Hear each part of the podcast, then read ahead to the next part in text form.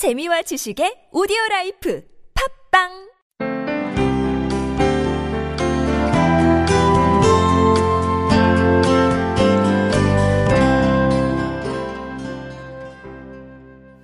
목사님 그, 그 친하지 않았던 친구분하고 이렇게 만나게 됐을 때 너 왜 날 위해서 기도하냐? 그렇게 질문에 대해서 나 기도하기 싫다 라고 답을 하셨다 그랬잖아요. 근데 저는 그냥 그 말씀을 듣는데 어, 그냥 확 그 뭐라 그러죠? 진정성이 와 닿는 거예요. 그러니까 나는 싫은데 내 안에 있는 하나님이 예수님께서 너를 위해 기도하게 만드셨다는 그 고백이 아, 그거 보면서 진짜 그 진실이 힘이 있나? 정직이 우리가 정말 하, 어, 소통케 하는 건가 하는 생각을 하게 됐어요. 근데 아까 그 초점 맞추는 말씀하셨는데 하나님이 그 즉각 기도 응답을 안 하시는 이유가 혹시 우리로 하여금 그 초점 맞추는 그렇죠. 시간을 좀 두시는 거 아닐까요? 준비되게 하시는 것이죠. 저는 하나님은 시간 밖에 계세요. 시간 안에 들어오실 수도 있지만 시간 우리는 시간을 살아가야 하는 존재이기 때문에 늘 시간에 예민하게 받아들이지만 하나님께서는 시간이 급할 이유가 없어요. 영원에서 영원까지 계신 분이 시간이 뭐가 급해요? 그리고 하나님께는 과거, 현재, 미래가 동일한 시, 시점이에요. 동시적이에요. 그- 그게 다 보인다는 게 여러분 깨달아지세요? 이게 시간의 초월성에 대한 개념이 없으면 우리가 이렇게 하나님을 정확히 이해할 수가 없는 것이죠. 그러면 과거나 미래는 다 정해져 있는 것이냐? 과거는 못 바꿀지 몰라요. 그러나 과거의 해석은 과거를 바꿀 수 있어요. 동일한 사건이지만 우리가 새로운 이 현재적 관점에서 그 과거를 들여다보면 그 사건은 전혀 다른 의미로 다가올 때가 있지 않습니까? 미래는 더욱 마찬가지죠. 미래는 내가 선택할 수 있는 영역 같지만 어떤 경우는 이미 현재 그렇게 여- 연결되어 있는 미래가 있는 것이죠. 그래서 여러분들이 이렇게 우리가 기도한다는 게 정말 단순한 어떤 그런 뭐 내가 원하는 걸 얻는다기보다도 내가 이 과거, 현재, 미래라는 시간 속에서 나의 삶의 전체가 어떻게 이렇게 빚어져 가는가에 대한 하나님의 이 중요한 통로라는 거예요. 하나님께서 이 방향으로 가고 싶은데 우리는 이 방향으로 가고 싶을 때 하나님께서 기도를 통해서 방향을 바꿔주시는 놀라운 일을 하고 계신 것이죠. 목사님 말씀 듣고 보니까 이렇게 이미 나온 질문에 대한 답을 해주시는 것 같긴 한데 어떤 분이 어떻게 하면 죄책감으로부터 자유로울 수 있을까요? 라는 음. 질문을 했는데 사실 죄- 죄책감이란 과거에 내가 지은 어떤 죄나 내가 하- 지은 잘못 때문에 현재 내가 괴로워하는 거잖아요. 그러니까 그렇다면 과거에 일어난 사건에 대해서 현재에 있는 내가 어떻게 해결할 수 있을까? 그게 해결이 돼야 자유로울 수 있을 텐데. 근데 말씀을 듣고 보니까 예수님을 만나면 시간 밖에 계신 예수님 만나면 해결이 가능할 것 같은 생각이 들었는데 이 죄책감 없는 사람은 없어요. 뭐 죄. 그러나 이 죄에 대한 생각이 잘못되어 있기 때문에 우리는 쉽게 죄책감에 빠져요. 여러분 뭐 여기 살인죄 짓고 있는 사람 별로 없겠지만 우리는 현상적인 죄를 하나님께서 그걸 그 무겁게 생각한다고 생각하기가 쉬워요. 뭐 살인한다든지 간음한다든지 무슨 뭐 또 도적질한다든지. 근데 하나님한테는 제일 큰 죄가 하나님을 거부하는 죄, 하나님을 떠난 죄, 하나님을 부정하는 죄. 여러분 아버지가 아들한테 제일 섭섭한 게 뭐겠어요? 아버지 지갑에 돈 만 원 가져가는 게 섭섭하게 했어요? 그것도 뭐 정직하지 못하니까 좀 기분이 언짢겠지만 당신이 내 아버지야? 하고 달려들면 어떻겠어요? 여러분 그것보다 기분 나쁜 게 어디 있어요? 여러분 제일 큰 죄란 거기서 비롯되는 거예요. 거기서. 그래서 예수님께서 죄를 용서하셨다는 걸 조심해야 되는 게 있습니다. 내가 저 사람한테 돈만원 훔친 걸 용서해줬다 이 생각을 하면 안 돼요. 그건 갚아야 돼요.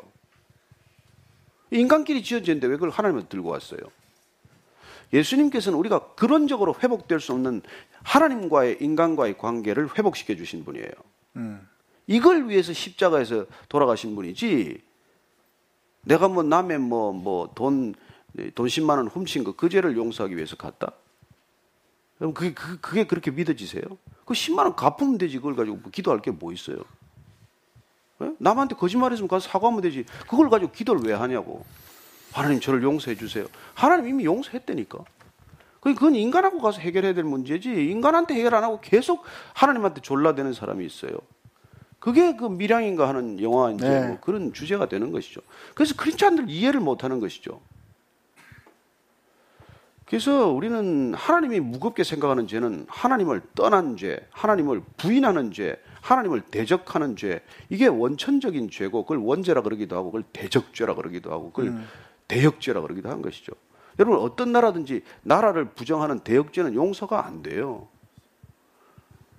그래서 우리가 지금 작은 죄책감에 시달리는 거 이건 지금 진짜 어떻게 보면 뭐 그렇게 뭐 큰 죄는 아니에요, 사실은. 그러나 그 죄도 우리가 이제 해결하고 넘어가야 될 게 있는데 하나님하고 해결됐다고 해서 인간하고 해결이 안 되면 여러분 그게 이렇게 편치가 않아요. 그러니까 하나님께서는 또 예배 드리러 올 일이 지금 중요한 게 아니다. 가서 사람한테 사과할 일이 있으면 사과하고 와라. 마음이 그렇게 불편해가지고 무슨 예배가 되겠냐. 그 얘기를 하시는 거예요. 근데 우리는 같이 잘못하면 이 종교의 길을 가면서 인간하고는 하나도 해결하지 않고 그 모든 걸 끌고 와서 하나님 보고 다 해결해 달라고 그렇게 난리를 치는 것이죠. 그러니 그게 죄책감도 해결이 안 되고 아니 전화 한 통해서 사과하면 다 끝날 일을 가지고 그렇게 평생 괴로워하는 사람들이 있어요. 그게 뭔가 잘못돼도 단단히 길을 잘못 들었은 것이죠. 그러니까 하나님 내 10만 원 껐는데 안 갚은 걸 용서해 주세요라고 기도하는 하나님에 에 대한 하나님의 대답은 너 가서 돈 갚어 이건가요? 아 그럼요 갚아야죠. 어, 아니면 이자까지 끼워줘라 그럴 거야. 아마. 계속 기도하면. 한편은 목사님 네.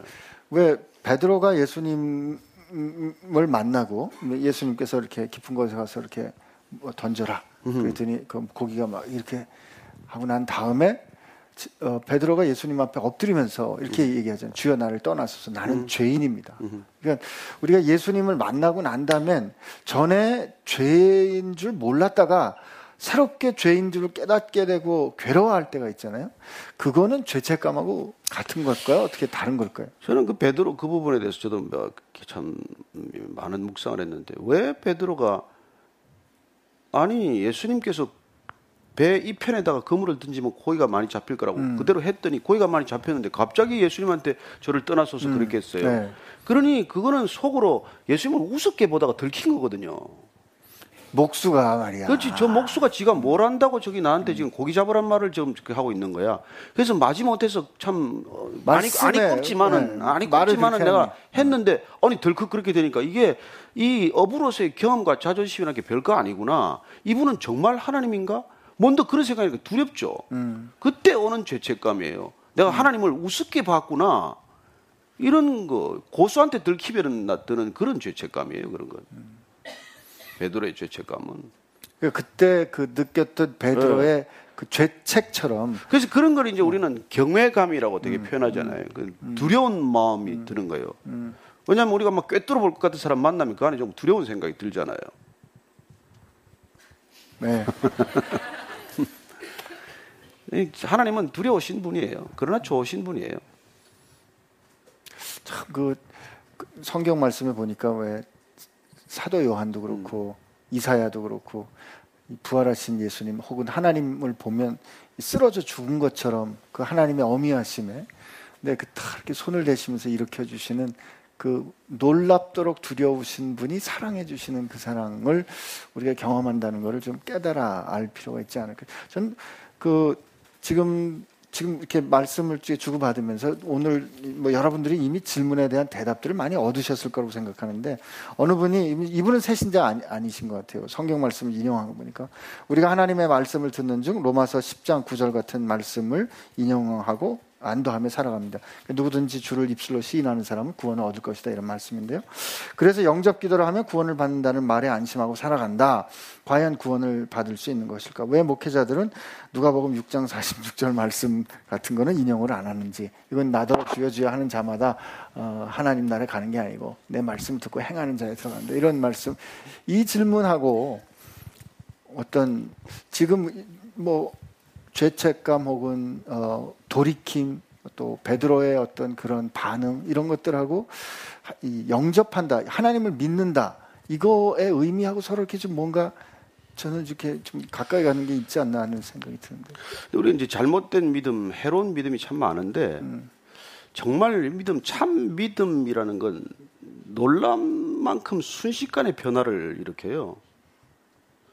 그러니까 진정한 믿음을 갖게 되는 순간 우리는 어떤 그 엄청난 역전 현상이 일어나는 걸 가니까 음. 마치 팽팽한 거울에 있다가 이 저울이 있다가 한쪽으로 이렇게 늘 나 중심으로 기울어 있다가 이게 믿음을 갖는 순간 그냥 그냥 그냥 꼬꾸라지고 하나님 중심으로 이게 옮겨가는 무게 축이 옮겨가는 걸 경험하는 사건이에요 사실. 믿음을 갖게 된다는 것은 그러면 더 이상 내가 나 중심으로 생각하던 모든 관점이 한순간에 허물어지는 걸 경험하는 것이죠. 음. 그랬을 때 우리는 이 진정한 믿음을 가진 사람들은 주여 주여 정말 그렇게 고백이 됐다면 그 사람은 다시 죄로 돌아갈 수 없는 사람이 돼요. 거짓말을 다시 하고 싶지가 않아요 도대체. 근데 우리가 정말 그런 경험을 하지 않고 마치 그냥 뭐 잘 믿는 것처럼 그렇게 내숭을 떨고 다닌다? 아무것도 된 게 없어요, 사실은. 그리고 이게 크리스찬이라는 게 여러분 이게 나쁜 크리스찬이 있겠어요? 여러분 있다고 생각하시죠? 아니에요, 그게. 그런 말은 없어요. 왜냐하면 둥근 네모는 없어요. 네모난 원은 없어요. 그죠? 크리스찬이 아닌데 그 사람을 크리스찬으로 착각했기 때문에 붙인 이름이지. 진정한 크리스찬이란 그 안에 그리스도가 있는 사람이에요. 안에 그리스도가 있는데 어떻게 거짓말 그렇게 밥 먹듯 하겠어요? 어떻게 내 안에 그리스도 십자가를 진 그리스도가 있는데 남의 손해를 끼치고 남을 등쳐먹고 남의 노임을 착취하고 그러겠어요? 그건 크리스찬이 아니에요. 교회 다니고 종교. 생활을 아, 하지만. 그럼요. 예. 그래서 우리가 처치고 교회를 왔다 갔다 하는 사람이 처치도 잘못된 것이 처치는 사람을 church라고 하지 이 빌딩을 church라고 하지 않아요. 근데 이제 모든 혼란된 우리 그런 개념들에 우리가 사로잡혀 있기 때문에 저 그리스도인은 악한 그리스도인이야. 나쁜 놈이야. 그 원래 크리스찬이 아니었어요. 그래서 제가 코바디스라는 영화를 만든 PD가 제가 사랑하는 후배인데 만나서 그 같이 다큐멘터리를 보고 제가 그랬어요. 너 왜 교회 아닌 걸 보고 흥분하냐? 원래 교회가 아니었는데 교회답지 못하다고 왜 욕을 하냐? 딴 일이나 하고 시간 보내라. 크리스찬이 아닌 사람들을 보고 왜, 왜 크리스찬답지 않냐고 그렇게 욕하지 말아라. 원래 크리스찬이 아니었다 그냥. 그렇게 제가 이제 정정해 주고자 하는 것이죠. 흥분할 거 없어요. 크리스찬 매도 안 됩니다. 목사님 그 좀 심각한 발언인 거 아시죠? 어? 뭐라 뭐. 아니 제가 뭐 이렇게 어, 말씀을 다 드린 거는 우리들 사이에 회심 그러니까 아까 말씀하신 것처럼 예수님을 진짜로 믿는 거를 우리는 그렇죠. 회심한다 그러잖아요. 어, 회심한다 그랬을 때 어, 요즘 교회에서 혹은 그 크리스찬들이 회심 사건에 대해서 너무 가볍게 여기는 게 네. 아닌가 하는 생각이 좀. 들었어요. 예, 맞아요. 하나님이 자기 아들을 주신 그 심각한 사건에 대해서 반응하는 게 우리는 정말 그렇게 회심이라는 게 어떤 거냐면 내 인생 전체가 잘못된 방향으로 갔구나 이걸 깨닫는 거예요. 음, 회심 전에 깨달음이 있어야 돼요. 그게 얼마나? 정말 어 이건 내 정말 인생 전체가 빗나갔구나. 내 인생 전체가 가서는 안 될 방향을 가고 있었구나. 이게 지금 깨달아져야 회심 사건이 일어나는 건데 음. 그저 뭐 조금 뭐 이렇게 고쳐서 쓰겠다 이게 아니에요. 인생은 고쳐 쓸 만큼 그렇게 대단한 게 아니에요. 이 인생 전체가 지금 오염돼 가지고 여러분 그 저기 저 물컵에 잉크가 한 방울 떨어지면 그 물컵 전체 못 먹는 물이지 거기서 뭐 잉크를 가, 갈려낼 수 있어요? 그래서 회심이란 내 인생 전체가 쓸모없는 인생이 되었다는 깨달음이 먼저 와야 돼요. 근데 내가 뭐 거짓말 몇 개 한 거는 그건 좀 나쁘지만은 전체적으로는 잘 살았다. 이건 회심이 아니에요. 이거는 이건 이거 가지고는 도대체 크리스천이 될 수가 없는 것이죠. 내가 율법 좀 어기고 뭐그 그냥 교회 어릴 때 다닐 때 좀 11좀 몇 번 뭐 좀 잘라 먹고 뭐 뭐 뭐 성경 외우겠다 그러고 안 외우고 그런 거를 죄라고 생각하고 그것만 고치면 된다고 생각하면 아무것도 일어나지 않는 것이죠. 회심이란 내 인생 전체가 지금 방향이 빗나갔다는 것에 대한 깨달음이에요. 그러니까 그게 없으면 어, 우리가 도무지 더 믿음으로 나아갈 수가 없는 것이죠. 바꿔 말하면 어, 내가 노력해서 이끌어가려고 했던 내 인생에 네. 대한 완전하고 철저한 네. 절망이 회심 사건에 일어난다. 예. 그래서 정말 회심 사건을 경험한 사람들은 그야말로 통곡을 경험하지 않은 사람이 없어요. 정말 그냥 하나님 앞에서 벌거벗은 듯이 드러났을 때 그 느끼는 느끼는 수치감, 모멸감, 절망감 이런 것 때문에 그냥 정말 그렇게 자기 자신에 대해서 절망하고 통곡하는 그런 일들이 일어나는 것이죠. 근데 목사의 아들은 그게 어려울 거예요. 뭐, 뭐 별로 잘못한 게 없으니까 뭐 우리야 뭐 33년간 술독에 빠져 살았으니까 뭐 생각하면 다 잘못한 게 이게 기억이 나는데 이분들은 뭐 기껏해야 뭐 그냥 성경 외우라는 거안 외웠던 거 그다음에 시- 뭐 11조 3천 원 갖다 주라는 것이 천원 떼어먹은 거 뭐, 요런 정도밖에 기억이 안 나기 때문에 회심을 할 수가 없어요. 회심이 안 일어나는 분들이에요. 영어 한마디 You never know. 목사의 아들이 돼봐야 그 목사의 아들이 괴로움이 뭔지. 어. 근데 저도 분명히 고백하기는 어, 지금 목사님 말씀하신 것 같은 그런 신앙의 태도가 있었던 거죠. 저 나름대로 잘 살아보려고 했는데 어, 그러니까 하나님 앞에서 늘 그렇게 목사의 아들로 살았기 때문에 뭐 성경 말씀 늘 읽고 뭐뭐다술 술 담배 안 하고 뭐 이렇게 사는 그런 거가 내 인생의 표준이 되는 것처럼 그냥 배워지기 때문에 그게 잘 될 때는 괜찮은데 그런 게 잘 안 될 때는 아, 하나님이 날 사랑 안 하시나 하나님 앞에 못 설 것 같은 그런 생각이 드는 거로 살거든요. 그리고 그러면서도 목사의 아들이니까 그냥 괜찮은 척 서야 되는. 근데 어느 순간에 하나님이 딱 거울로 보여주시더라고요. 너는 이런 놈이야라고 보여주시는 순간에 저도 하나님 앞에서 음. 하나님 나도 나 어쩔 수 없는 저가 있군요라고 절망하는 순간이 있었죠. 그리고 그때 죽었습니다. 그래서 그건 술 얘기하셔가지고요. 잘- 잘 됐네. 그게 목사의 아들도 죽어야 사는 거죠. 맞아요. 예, 맞아요. 그거는 아까 질문에도 나왔지만 어, 주님이 타 종교에 대해서는 어떻게 말씀하시나요? 저는 아무 말씀도 안 하셨다고 봐요. 왜냐하면 주님이 종교에 대해서 말씀하신 게 아니니까. 예, 그럼요. 이 기독교를 종교로 경험하는 건 답이 없어요, 사실은. 이거 뭐, 이, 이 자리에서 단순히 얘기할 건 아니지만 예수님께서 이 땅에 뭐 종교 창시자가 되러 오신 분도 아니고 그분이 기독교 창시자도 아니에요. 예수님은 그냥 이 땅에 하나님이 누구신지를 보여주고 들려주러 오신 분이에요. 그래서 이 땅이 종교의 길과 비종교의 길 사이에 생명의 길을 하나 뚫으신 분이에요. 그래서 그분을 만나면 생명을 우리가 새로운 생명의 접붙임을 받고 그래서 거듭난다는 표현을 하는 것이죠. 그래서 예수를 만난다는 건 새로운 삶이 생명이 펼쳐진다는 얘기지 뭐 더 종교적이 된다거나 이러지 않아요. 정말 예수님을 만난 사람은 종교로부터도 자유해지고 이런 종교 없는 우상의 세계로부터도 자유해지는 것을 경험하는 것이죠. 그래서 예수님만이 진정한 길이요 그분이 자유다라는 뜻이지 그분이 무슨 뭐뭐 종교를 새로 하나 해서 우리한테 무슨 종교적 무슨 뭐 감투를 씌워주러 뭐 아니에요. 이미 아까도 말씀하셨는데 선한 이교도 악한 그리스도인이라는 그런 대조. 이- 근데 괜히 느껴지시죠? 악한 그리스도인 또 잘 사는 착하게 사는 이교도인 같은 그런 게 우리가 이렇게 실제적으로 느껴지는데 성경은 모든 인간에 대해서 평가가 분명하잖아요. 선한 인간은 하나도 없다. 어, 그러므로 어, 길 대신 주님의 음성을 듣고 반응하는 것이 우리가 할 수 있는 네. 어, 유일한 길이고 그 음성 들을 때 우리 인생이 진짜 변한다는 그 말씀 다시 한번 드리고 싶습니다.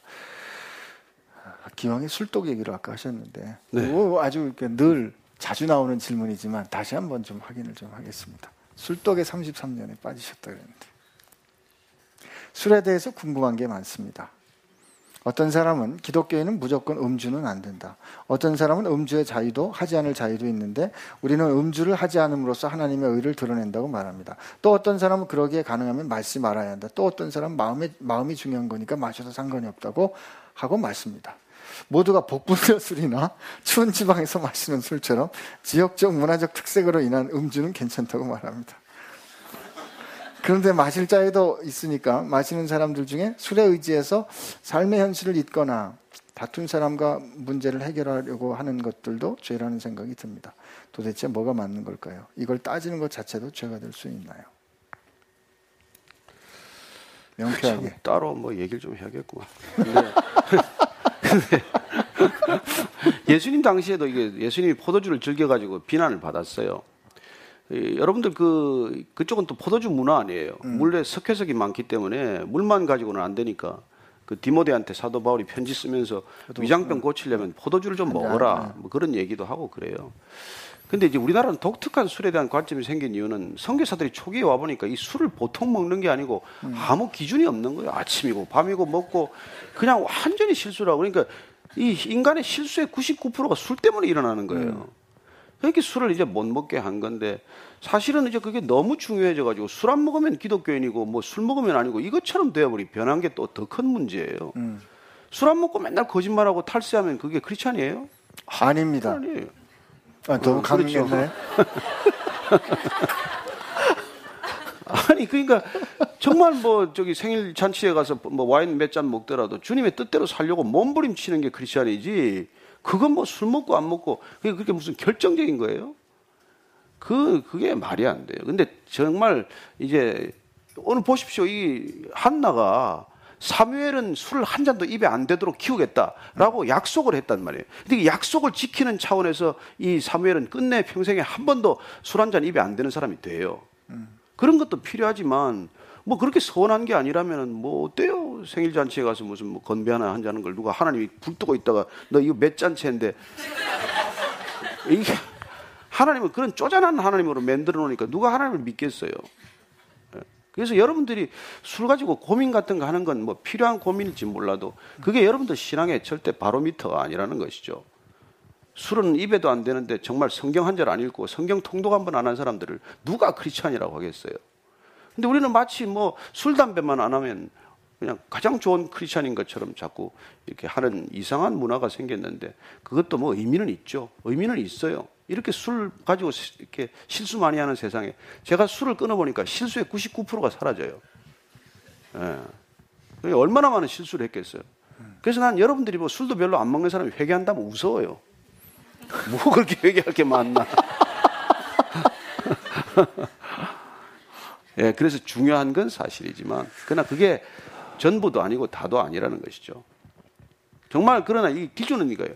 여러분 정말 누군가를 더 사랑하면 그 사람한테 거짓말 안 해요. 정말 여러분이 하나님을 사랑하고 예수님을 사랑한다고 고백하면 술 같은 거에 몽롱해지고 싶지 않아요. 아주 클리어하고 싶죠. 이 의식이 아주 명료하고 싶다고요. 그러니까 술 취하는 상태가 싫어요. 그래서 술 같은 거 안 먹게 돼요. 담배 같은 연기를 왜 집어넣겠어요? 미련하게. 곰도 아니고.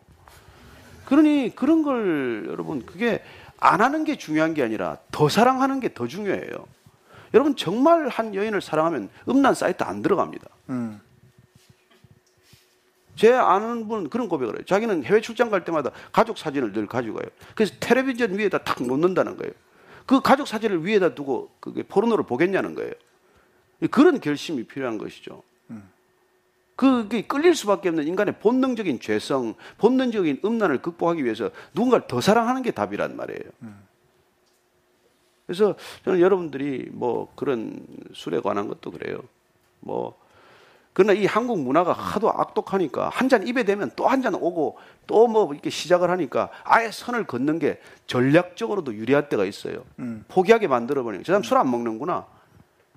제가 직장 생활할 때 술 절대 안 먹는 사람. 요번에 뭐 또 한 자리 큰 자리 하나 또 갔던데 제가 얼마나 핍박을 했는지 몰라요. 술도 안 먹고 뭐 술 안 먹으려면 왜 언론사에 들어왔냐고 막 그랬는데 이 사람이 술을 안 먹고 본인이 밤새 일을 하겠다는 거예요. 음.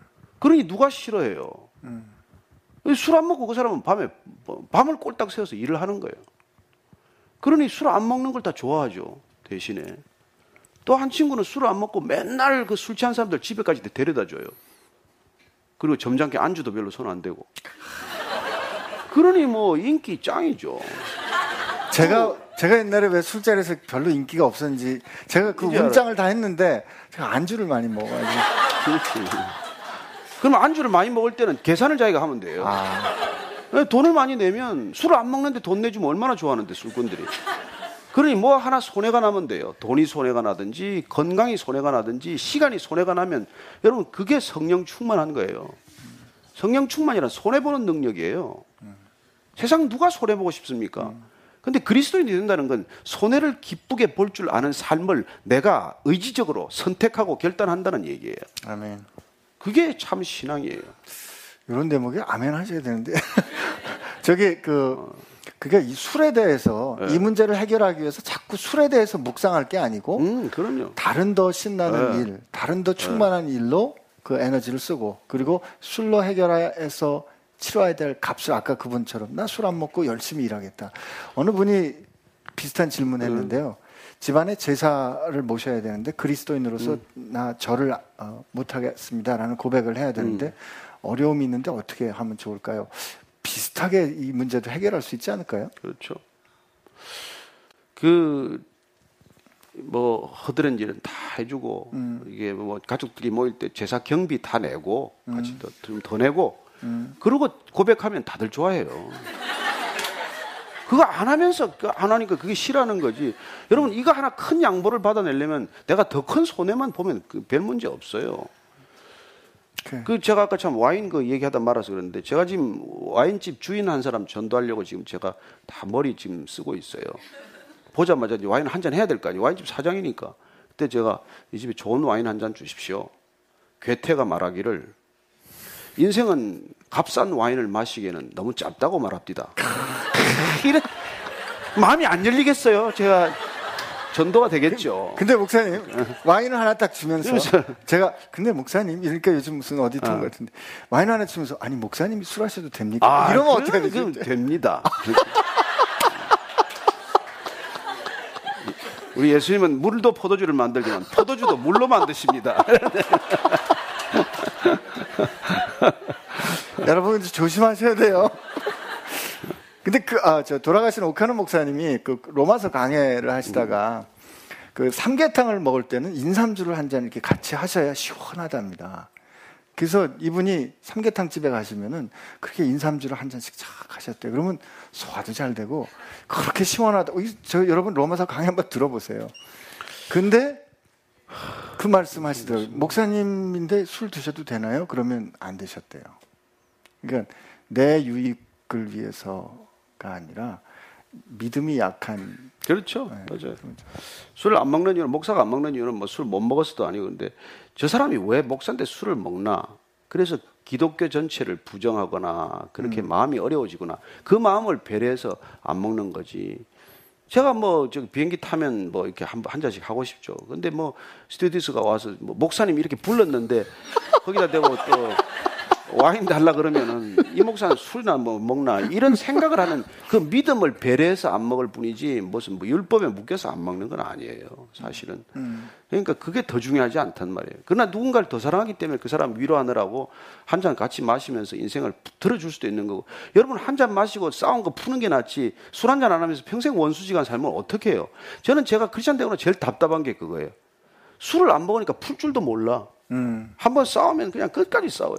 기도하고 싸우고 음, 음성 듣고 싸우고 금식하며 싸우고 그냥 그냥 한번 술 취해가지고 등 툭툭 두드려주고 형님 미안합니다. 이걸로 끝날 일인데 이런 거를 못 하는 거예요. 그러니 세상 사람들이 보면 얼마나 크리스찬이 맹꽁이 갖고 답답하겠어요. 술 좀 취해가지고 그냥 아, 형님 한 번 그냥 아, 그래 그래 됐다 됐다 됐다 됐다니까 이러고 나 끝나면 되는데 이걸 못하는 거 이걸 못하는 거예요. 그냥 뭐 얼굴 싹 피하고 가고 뭐 주님 저 인간 용서하소서. 지가 용서 받아야 되는데 아니 그러다가 또 나도 변하니까 또 그래서 쪼잔한 그리스도인을 누가 누가 매력적으로 보겠어요. 그러니까 그리스도인들 때문에 유- 예수님을 모르게 돼요. 그리스도인들 때문에 예수님을 못 만나게 된다고요. 우리만 없으면 만날 수 있는 분들이. 여러분 어, 새술 성령께서 주시는 새술에 취하신 여러분 되시기 바랍니다. 예, 아멘. 혹시 어, 또 궁금하신 게 있으신 분들은 어, 다음 주에 다음 주에 오셔서 질문해 주시기를 바랍니다. 기도해 주시죠. 아, 네, 그럴까요? 음. 하나님, 아, 저희가 세상을 살아가면서 결핍을 아, 느낍니다. 우리 뜻과 기대와 예상대로 일어나지 않는 그런 상황들을 부딪히면서 삽니다. 그러나 하나님, 오늘 한날을 통해서 하나님 앞에서 하나님의 뜻을 기억하며 기도하는 것이 우리 인생의 살 길인 것을 배웠습니다. 그렇다면 하나님 이 상황 가운데서 우리가 그냥 지레 절망하거나 분노하지 않도록 해주시고 그 문제와 어려움과 필요들을 있는 그대로 하나님 앞에 가지고 가는 저희들 되게 하여 주옵소서. 그리고 정직하게 하나님 앞에 우리 심정을 토로하고 들려주시는 주님 음성 듣고 순종하는 저희들 되게 하여 주옵소서.